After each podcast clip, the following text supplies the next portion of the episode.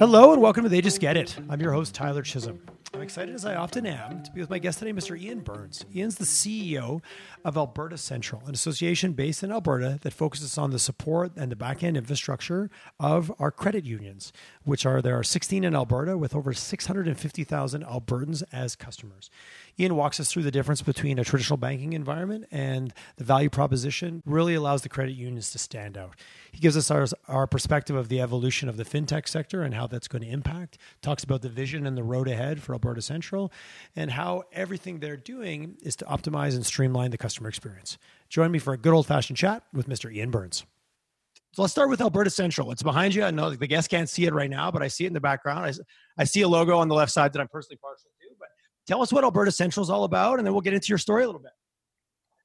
Yeah, I appreciate that, Tyler. So um, Alberta Central is an Alberta-based company. We're 50 plus years old, and um, our role is we're we're basically the central bank and uh, and and trade association for credit unions in the province. So we um, so if you think of uh, the Bank of Canada, we're like a mini version of that for credit unions in the province. So our job is to is to manage statutory liquidity for credit unions and make sure um, that uh, we're able to respond and, and uh, keep the system running well. So we do that. We also advocate uh, uh for credit unions around their needs of business, and we provide a variety of products and services uh, to credit unions. So, so sort of general financial uh, things. So we've got our, you know, our trade desk, you know, derivatives. We do commercial lending syndications with credit unions.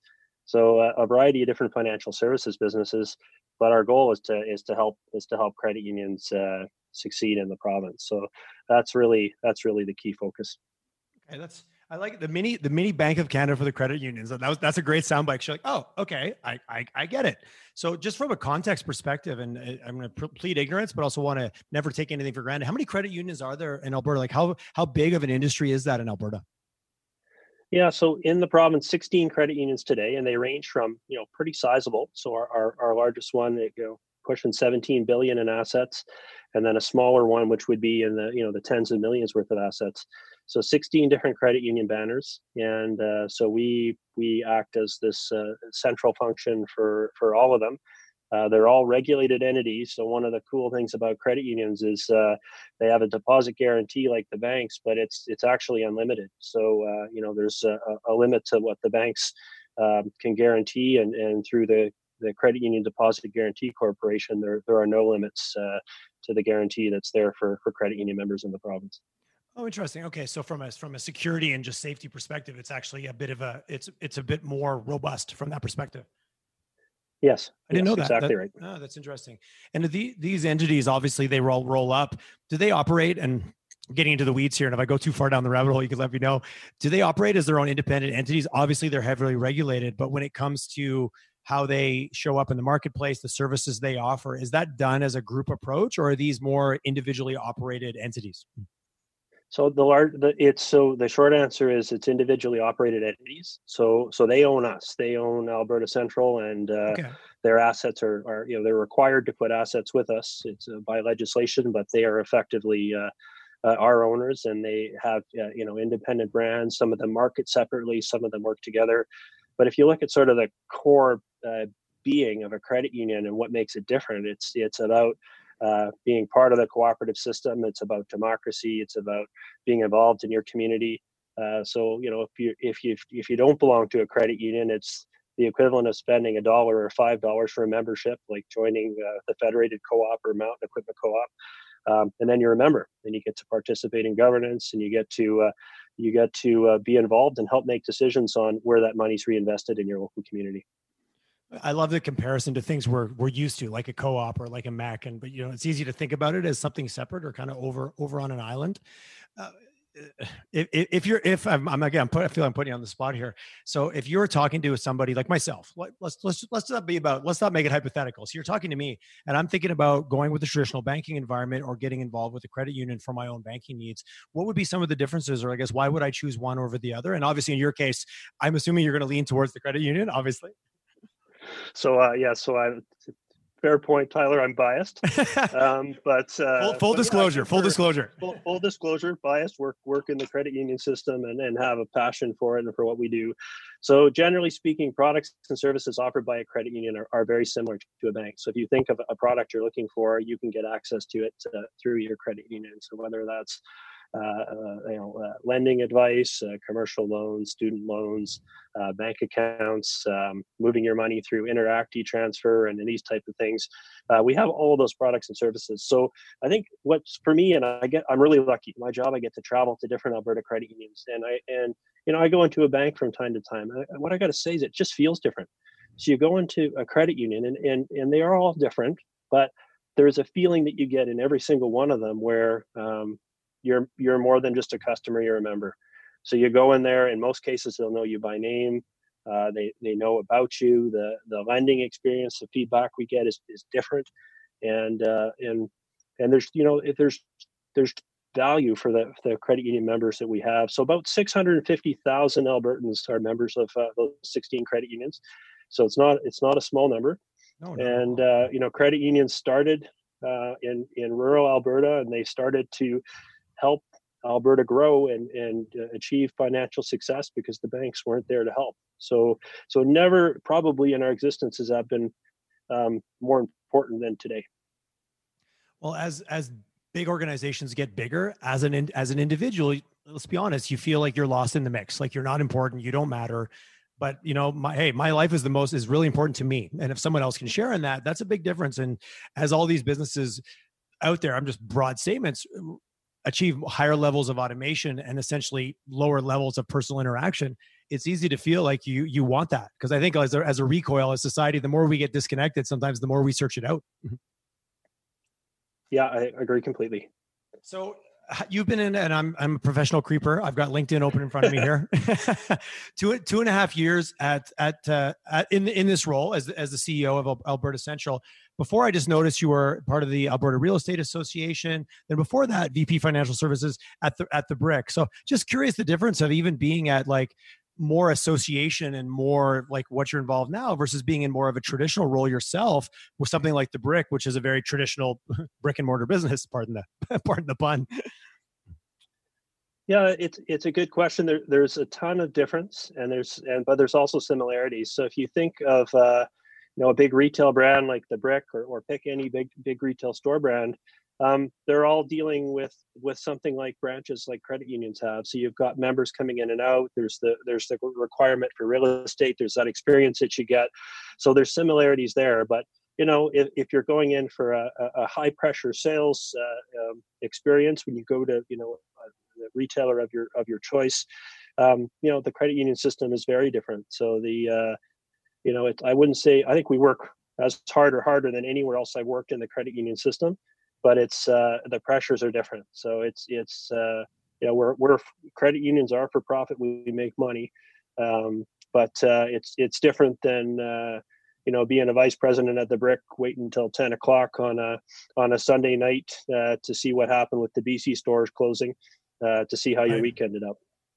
Interesting. So yeah, di- different stakeholder kind of takeover environment. Because in your role, essentially as Alberta Central, you guys are in literally a service role to the credit unions.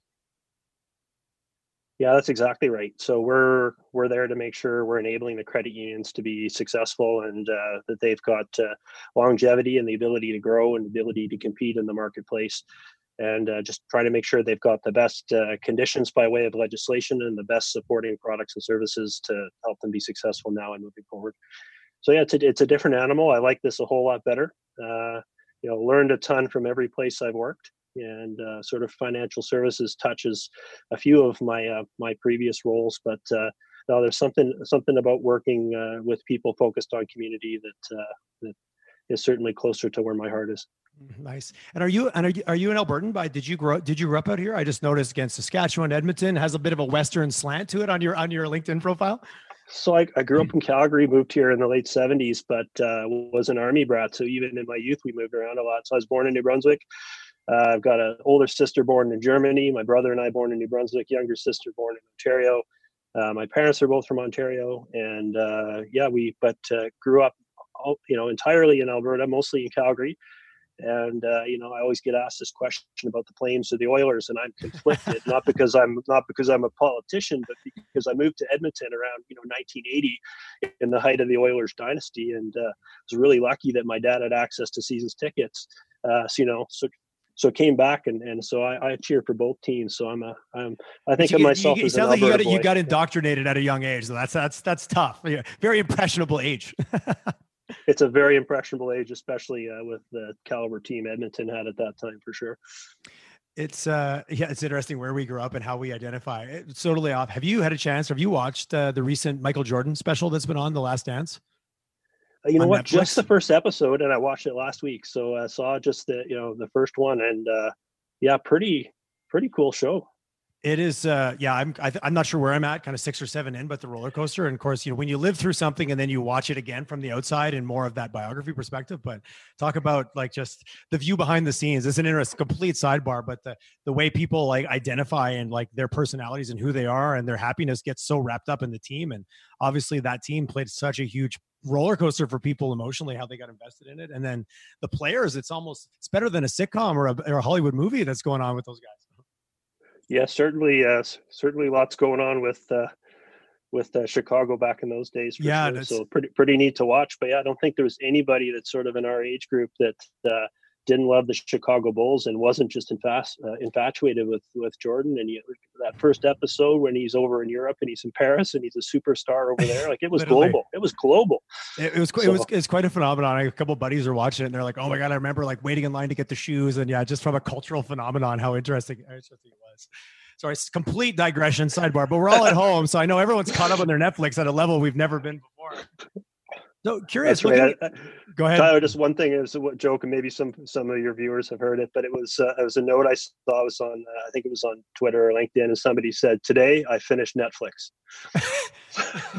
I did not see that. That's you know what I, am going to give you. A, I'm going to give you a nod. Like the back, we, we were joking off uh, before we got recording. I think we were recording about you know what do you have to show for yourself after this you know lockdown. Well, Netflix. I got that up on the wall. I got a certificate.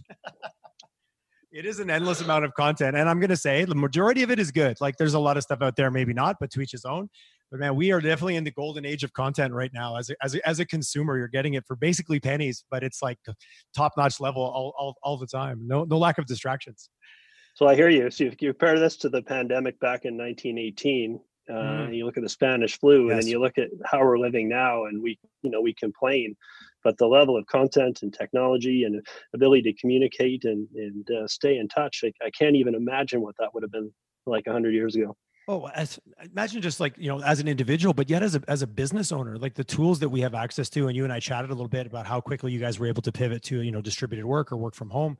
We we were the same uh, we kind of didn't miss a beat and i'm not i'm not downplaying at all but without technology that would have not even been the case. Like back in 2013 we were knocked out of our office for about five weeks due to the flood. And the reason we were better this time is because we it wasn't as seamless that time. Like it was like server anyways it was just it does ceased to amaze me the amount of technology that was able to fill the gap and that it all worked that it all just didn't come crashing down just here by load or increase in, in, in usage in those first couple uh, yeah, look, so thank thank goodness for that. Absolutely. Uh, yeah, looking at your looking at your history, and it's always interesting.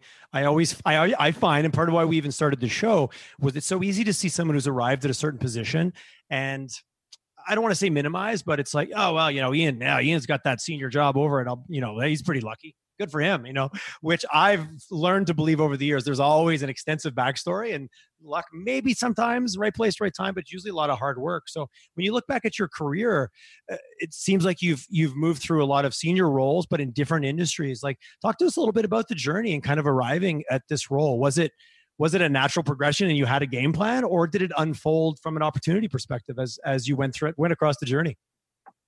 Well, Tyler, you, you, know, you've looked at my LinkedIn profile and you look at the different places I've worked. Like you, you, you couldn't plan this. I guess is the short answer, right? You know, it's, uh, I, you know, it's it's not on my LinkedIn profile, but I started as a young guy working at Costco, and I worked there for about seven years, uh, sort of through university and then beyond, because I finished university at a time when it was really hard to get a job, and did sort of every job you can do at Costco and uh, yeah, did that. Did some uh, work for some political parties after that, and then you know ended up uh, as a sales guy, as a telemarketer at TELUS, you know, selling stuff over the phone and, and, yeah. you know, crazy, uh, you know, not embarrassed to say I was good at that. right? So it was uh, it was a neat thing, and it turned into a whole bunch of different uh, jobs for me at TELUS.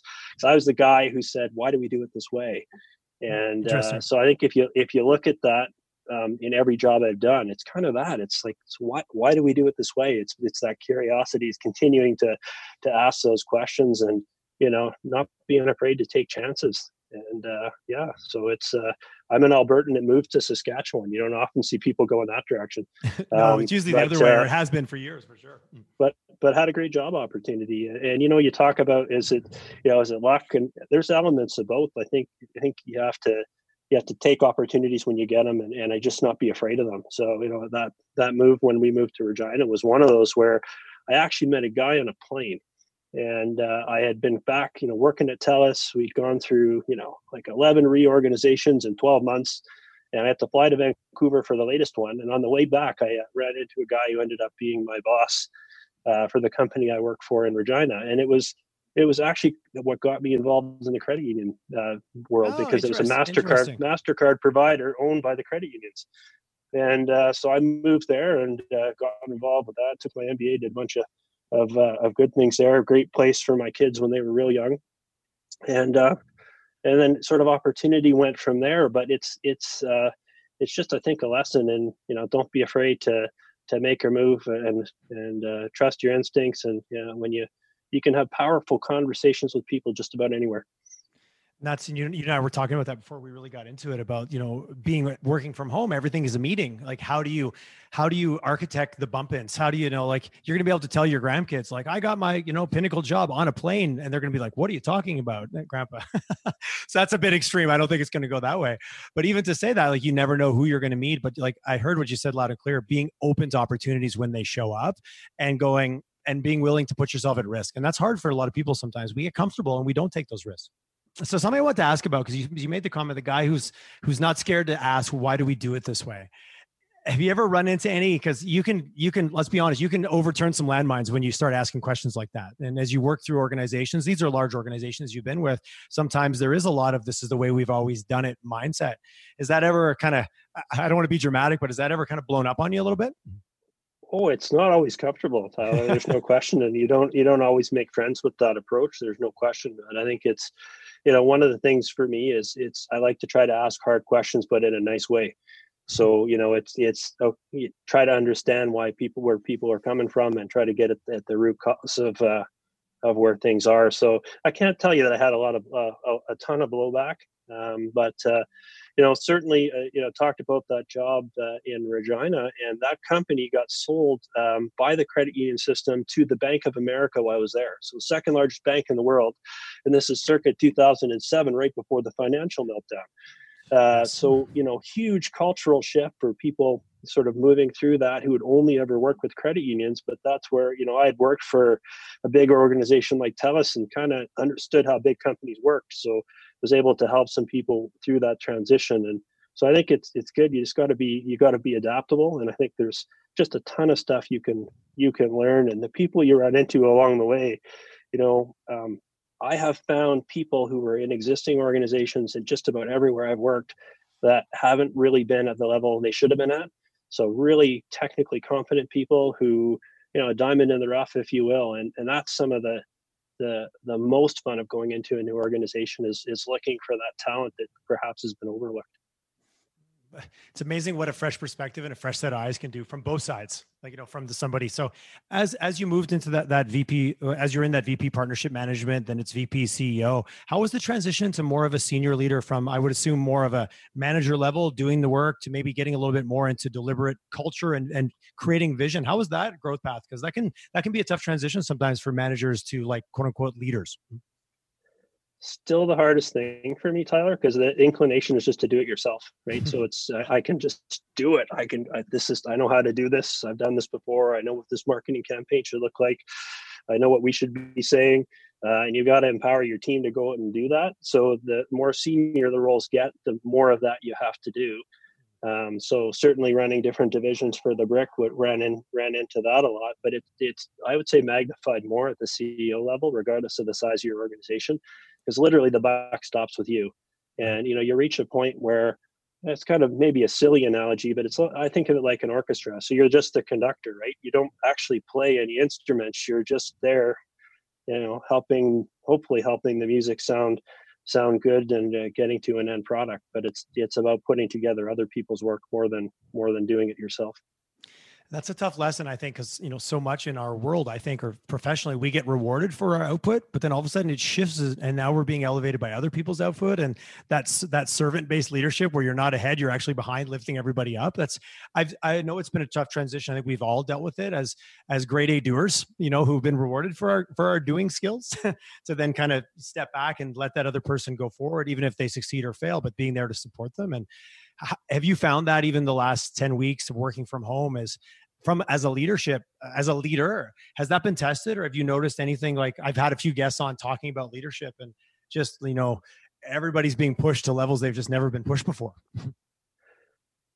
Yeah i, I would say challenges for me for sure and uh, i'll even give you a couple of examples. So so we're in the financial services business and and so the you know uh, trudeau comes out of his cottage and launches a new program you know over and over and over again and then you got to catch these things you have to figure out how you take those things and actually would launch them within the credit union system.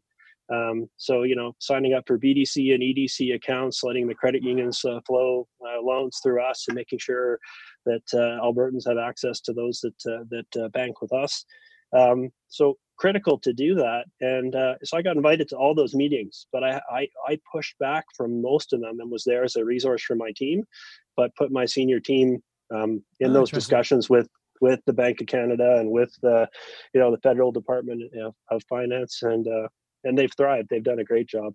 So I think it's it's again it's tough because you, you want to those are actually you know you want to be in the middle and be part of the excitement or at least i do um, but yeah it's it's it's also really rewarding to see to see people um, perform in this type of environment you know, the, looking back on this, like such a unique opportunity. Like we'll hopefully never see something quite like this again. And I choose to be very bullish and very optimistic on the positives that are coming out of this and the force change and the force re- being having to look at everything differently. And no better time to relook at your own leadership style. And I know I've had a few people on around change management, HR, leadership, and that's what they said. Like, you know, sometimes leaders aren't even liking what they're seeing reflecting back on themselves. Like, wow, I, you know, but being human about that and being transparent with your team can be can be tough sometimes on, on that journey. But never never before have we been tested like like like we have been.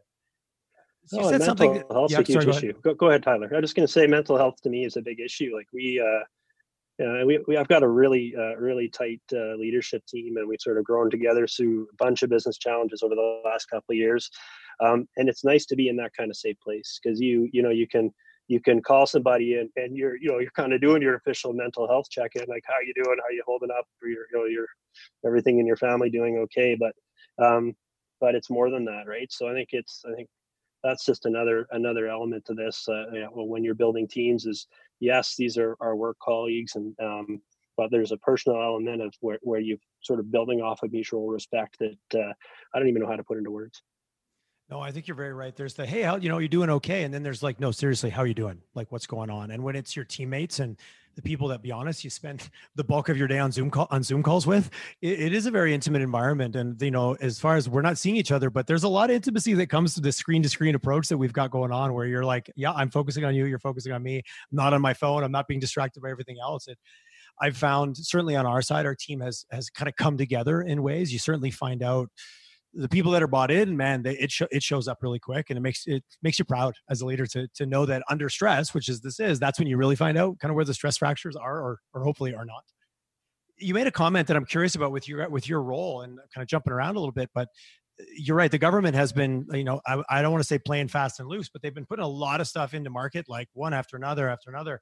How's it been for you guys to support you know because you guys are the layer behind but the the credit unions being able to adapt to all that and i would assume there's an expectation that you guys already have all the answers right when people when these new projects come these these new initiatives come out on a thursday and on friday your phone rings off the hook with like what, what does this mean for us how's that how has that been for you guys over the last 10 weeks well, it's been it's been crazy, right? So it, it does become twenty four seven. These calls are through the weekend. You're on with the federal government trying to you know get to a solution putting in place legal agreements to be able to move money based on our account with the bank of canada uh, we're really fortunate our, our largest credit unions are able to provide some support for these things too. And in some cases, are able to go direct on these programs. But for the, you know, the the 14 or so of the ones that are smaller, we're we're we're having to backstop that activity. But we're seeing great sharing. And the other great thing about okay. the credit union system is we work super closely with other provinces. So I've got you know counterparts uh, in Saskatchewan and Manitoba that I'm on the phone with literally every day, working through these programs because they have the same questions or very close to the same questions. So we share a lot of resources. We can sometimes share legal fees, and um, there's just been a ton of collaboration. So there is more of a coming together. There isn't. It's not. It's it's not competitive in the traditional sense of where I'm going to keep my information in my little bubble here. You guys are leaning in and, and learning from each other. Yeah, and I think the credit union hmm. system is always more that way than standard business. But this, I would say, that's you know probably even to an additional level. And when we look at something like like this pandemic and just trying to react to this, because like, we're all we're all learning at the same time. There's no training for this. Yes. No, it's hard to it's hard for plan. What is it? Say? What's the joke? It's hard to plan for a future that no one is even remotely seen. you know, arguably. So from a, in a, getting in a little bit on the economy, and I don't want to go too far down this path. I, I, have another I have another podcast called Collisions where we all we do is talk about the economy. So I can't I can't not ask some questions. Uh, curious your thoughts or optics. Obviously, being out there dealing with the credit unions who are dealing directly with the businesses and the families that that are Alberta. Uh, any thoughts or perspectives on kind of the, the future of Alberta? This, you know, arguably we've we've got a few left hooks coming at us here from oil industry to COVID to how do you how do you see it when you look down the road a little bit?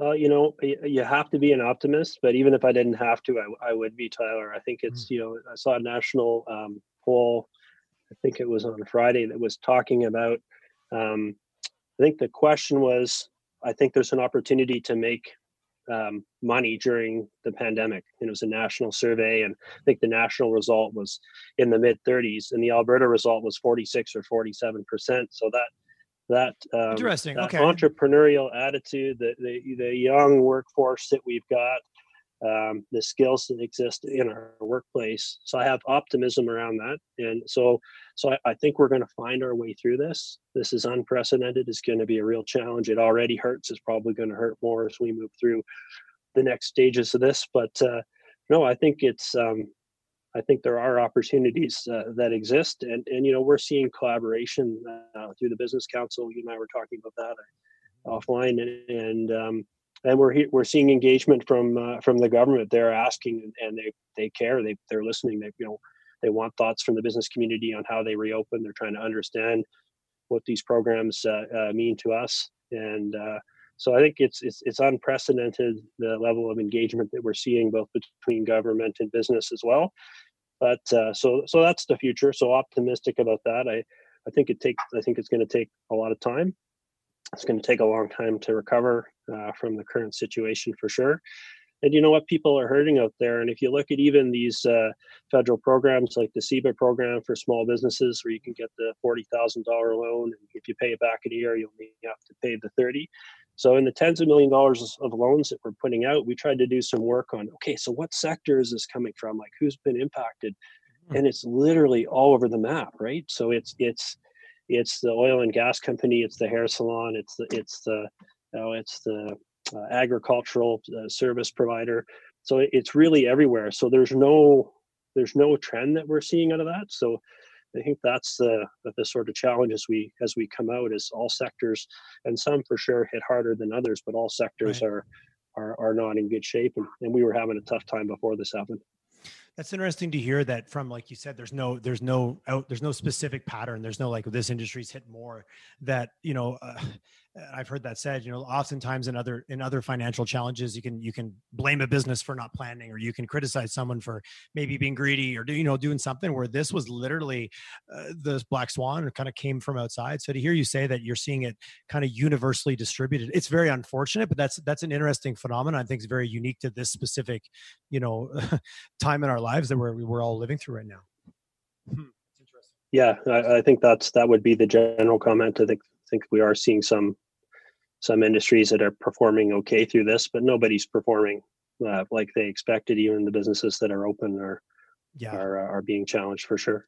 Yeah, yeah, no, take take take whatever you were before and knock off. You know, unfortunately, that's a varying degree, but you know, you're knock. You're there's a haircut coming off almost every business now, even if you're quote unquote doing okay through this. So from yourself as a, as a leader and someone who's you know you know responsible for that vision and kind of always uh, working with your team to move things forward and your board, I assume. Where do you look like? What where are your sources of inspiration? Readings, podcasts you listen to? It's always it's always nice to share. Like, okay, well, who, what do the leaders listen to? And maybe I should go listen to some of that. So where do you find your sources of you know getting outside your own bottle and seeing what else is what, what else is going on out there?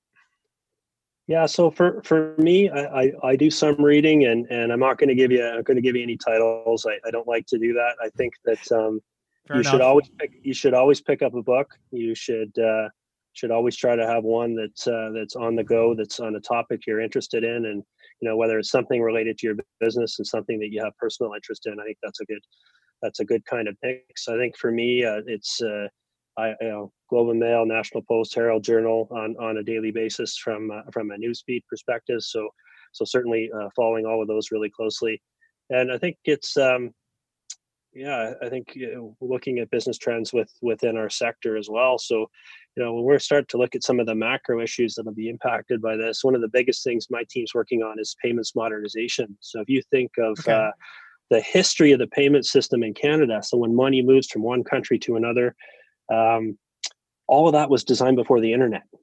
So the current infrastructure we've got is older than the internet. So we're we're in the process right now under the direction of the Bank of Canada and Payments Canada to modernize all that. So so we're in the middle of doing that for credit unions and trying to to create a state of the art architecture that's going to allow them to have a better digital experience moving forward. So we knew that was really important. But now that we're all having almost only a digital experience, um, that's becoming just even more heightened.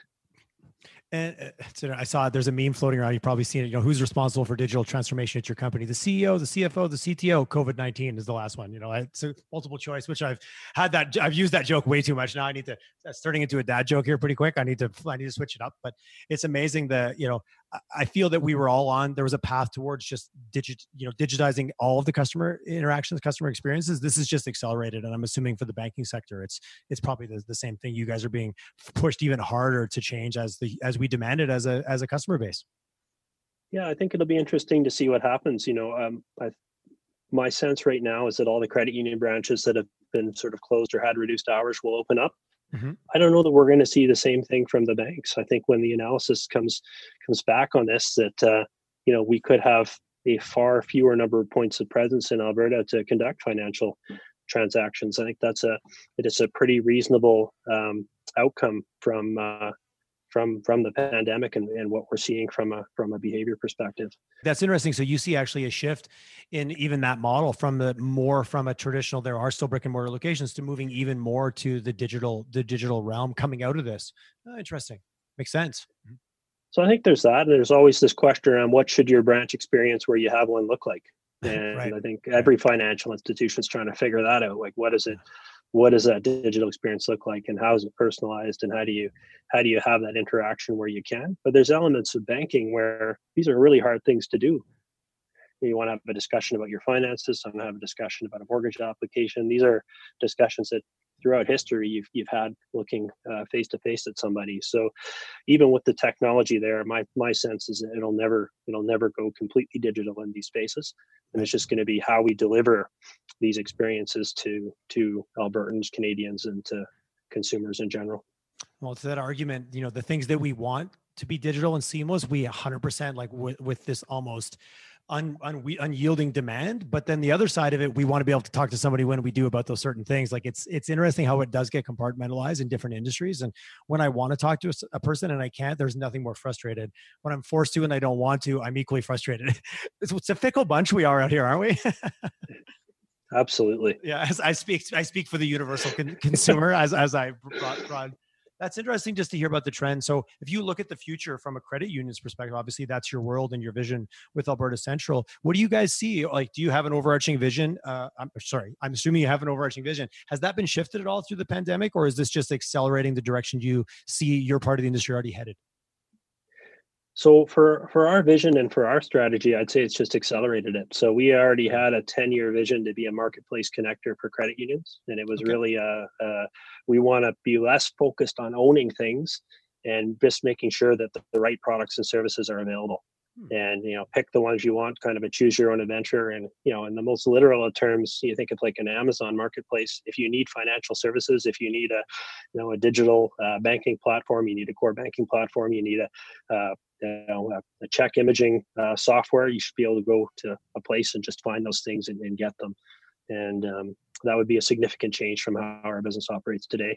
But we we see that moving potentially more more quickly now uh, well, because the, of because of this inertia the platform economy it's an interesting kind of topic unto itself and how things are moving and that that connector model. So interesting kind of makes sense when you hear you say it that as we're getting used to doing everything else that way from getting a ride to getting a place to stay to finding any almost any service there's a platform that's and how that'll level out and what what role that will play. Because it will like you said in the financial sector. As as we get as consumers get more used to doing something a certain way in one sector of their life it the demand for it to be the same way everywhere starts to take over for sure yeah and then how do you can you leapfrog? Can you can you get there? If you look at the marketplace today and you look at fintechs coming in and the types of products and services they're trying to offer can you meld that with a legacy um, more formal banking infrastructure and create the right partners and try to find partners where you've got a symbiotic relationship where ultimately they're not going to eat your lunch even though they probably all want to? Yes. Uh, but the the traditional financial institutions have things these organizations need. They have access to the payment systems. They have access to the core banking systems. They, we've got accounts with the bank of canada so we're able to, to, to transact that way. Um, so so it is it is interesting that, that, you're seeing this blend of the old and the new. And i think uh, the the group that figures out that recipe the best will probably end up on top well that one group moving moving extremely rapidly with the just the sheer technology side but then the other the other group that the security and the depth that you require just to provide a, a, trusted infrastructure that's been there. Those are interesting and i have a few friends that work in healthcare and they're they're working on the technology side but how willing that industry is to give up the way it's done you know even just pure just talk about privacy if nothing else. How slow and if one a tech industry a tech player comes in but doesn't necessarily understand that nuance they said they struggle to try to make the change because there's just things that are the way they need to be for now. And I know everything's kind of for grabs. Do you see that, you know, when you talk about the financial sector, you talk about fintech, does that all just become, does that all just merge into one lane down the road? I, you know, it's going to merge into lanes. I don't. The question will be how many lanes. So if you mm, if you okay. take things like the the payments architecture uh, that's happening and what Payments Canada is doing through modernization and you know creating a real time rail, which will be kind of like Interac transfer on steroids. And I guess you know mm, specifically, it's exactly that. So you know, I, I um, I had I had opportunity to sit on a bunch of boards. One of them is for Interac uh, Corporation. The credit union system gets to appoint somebody uh, nationally to that board because we own ten percent of it uh, with the banks, and uh, it's really interesting. So that that basically is it. So if you think of all the things you said about fintech, but think about fraud. Think about mm-hmm. you know uh, next year being able to e-transfer instantly, literally instantly, milliseconds, uh, ten thousand dollars. And if you look at the dollars amounts that can, can occur in Europe that are in the hundreds of thousands of dollars now, how do you verify that information to ensure that you're able to manage your fraud and also give give that experience of speed and, and, enhancement around the payments transactions? So it's uh, that's sort of the test as we move through this. So, so do you? Yeah, you made the comment about Europe being kind of ahead. Uh, is North America? Do you do you as an or do you guys as a group look to what's happening in the European markets? Are they more advanced in terms of they've just been around for longer? they've had more practice at the financial at the financial and, and kind of where they're at or where the trends are headed. Yeah, from what I'm seeing, I actually see the farthest advancements would be in Asia. So, sort of the, the quickest mm. adoption to some of these digital banking platforms and some of these unique new payments types are, are coming at a coming out of uh, coming out of India, coming out of uh, China and other and other places. So you're seeing a lot of it there. So I'd say they're even further advanced than the Europeans in some cases, but I would say North America is behind. Um, the good news, if you can call it good news, is we're not as behind as the Americans are. They're sort of the the latest to, to, to get into these things. Uh, you know, if you look historically, whether it's chip and pin on your card or, mm-hmm. or what we're going through now, there seems to be about a bit of a lag, a lag move from from American uh, banks and financial services providers, but they're That's coming along too. That's interesting because even as a traveler, to all of a sudden be given back my credit card slip and been asked to sign it, I'm like, what is going on here? Like, what's that? Like, it's just something we take for granted here in terms of that level of just even the the fluidity of the transaction. To there, someone brings you the three three layer steno, and you have to sign one, and then they give you the your copy. It feels like I'm like this seems like we're like it seems outdated in like literally two hours across the border. It's yeah, it's wild. You... And then you think nobody wants to nobody wants to give up their credit card, right? You go down to the states anywhere, they take your credit card away. You're at a restaurant, you're like, yes. oh wait, I can't see my card, right? It doesn't feel comfortable. So, it that's that's how far we've come, and that's just the beginning. So if you think of dollars moving faster, you think of the concept of open banking, where all of your information from any financial provider could reside on a platform of your choice so you could see it on one screen. That'll change the way as well that information is viewed by all consumers and and i think you know what's your point of differentiation when we get to there and we're not far away? That's really interesting even as you know just think a competitive advantage you know coming out of this everybody's looking for every angle and you think alberta but you think canada to hear that we've got that infrastructure and we're moving faster towards that to me that that gives me hope for for just another checkbox on the on our ability to be competitive locally and globally from to if things are easier we can move faster. And you know this we live in a world where speed is speed is a commodity. Ian, well, we've covered a lot of topics today, from from philosophy to Michael Jordan to uh, to a little bit of your journey and not being scared to to, to kick over a few stones on your evolution on the role. But I appreciate I appreciate the understanding of the little bit more of the background of the credit union space, and I know it's the area that you that you live in. But as an outsider, and you you look at bank, you look at credit union, you know, I don't know. I know personally, like I still have a like, oh, what is the difference? And to hear that understanding and that real kind of grassroots approach, certainly the role the credit unions have played in Alberta and how large of a population is is a supporter of that and the role you guys play in, in evolving that. That's uh, I, am more educated selfishly coming out of this conversation than I was going in. So thank you, sir. Oh, it's my, my pleasure. Uh, anything, any any thoughts or any like as we come out of come out of this? I say that very optimistically out of this pandemic. Any thoughts for leaders out there as they look at their organizations, maybe their business models, how they work? Any any kind of you know put you on the spot. Any words of wisdom you want to share, Ian, on on, on closing in terms of uh, for for the leaders out there that are listening or managers? Well, I think across industries, the key message would be would be don't give up. Now, how do we create a path through this? Because I think prosperity is at the end of the road. So it's not going to be a straight road, it's going to be bumpy. We're going to have lots of challenges as we go through this. But especially to young entrepreneurs and to business owners and to you know, students and people just looking to enter the workforce, I think just just don't give up. Be prepared to to to go on a journey, take a variety of different turns, just pay attention to what's around you uh, look for people uh, who are saying things you want to hear and that and sometimes people who aren't. So just you know listen to what's around and there's going to be opportunities. They're going to be harder to find and our ability to to to move as a province through this um, we're going to need to reinvent ourselves we're going to need to adjust our economy but with that's going to come opportunity. So just uh, yeah don't give up.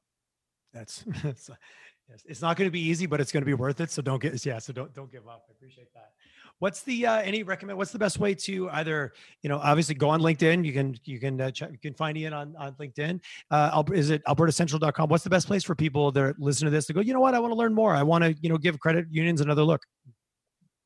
Yeah, so albertacreditunions.com will get you there. Uh, also, um, creditunionsofalberta.com will get you there. Then there's information on our sites about all the different credit unions that exist in the province, and they're not all exactly the same. Some of them have different uh, different focuses or specific uh, communities or organizations that uh, are the, the key focus for their members. So just have a look on there, and uh, if you have questions, ask. But I'd encourage you, you know, if you get the chance when we can go into places again, if you pass by a credit union, walk inside, just look around, say hi to somebody and uh, I think you'll see what I see. It just feels different. Uh, I still appreciate the advice of you know don't go in and have the experience because you know that's we st- we still are humans and we still thrive in that experiential kind of environment. Even though I think we might be all thrive like uh, needing it even more after we're allowed to after we're allowed to get out and about a little bit. So I think that's good advice. Mm. Ian, thanks so much for coming on today. I really appreciate your candor and the ability to just have a good old good old fashioned chat. And I wish you all the best through this uh, through this adventure. And I'll uh, see you on the other side. Sounds great, Tyler. You too. Hello, and thank you for listening to today's episode. I'm your host, Tyler Chisholm. I want to let you in on a little secret. I absolutely love doing these podcasts. The learning, the people, the curiosity, the insights, the, the wow factor of meeting people that I thought I knew and learning their deeper stories really proves the value of what happens when you take the time to be curious and actually care enough to ask. With that, I'm looking for your feedback. I'm looking for your input. I'm looking for what you like about the show, what you don't like about the show, where you'd like to see it headed in terms of guests, in terms of questions, a little bit deeper. Please feel free to share. We'd love to get your feedback. Visit us on iTunes, on Spotify. Give us your review. Give us your five stars if you feel so inclined. But more importantly, give us your feedback. Give us your input on what you want to hear on future shows, and we will absolutely incorporate it. Thank you again for listening and have an awesome day.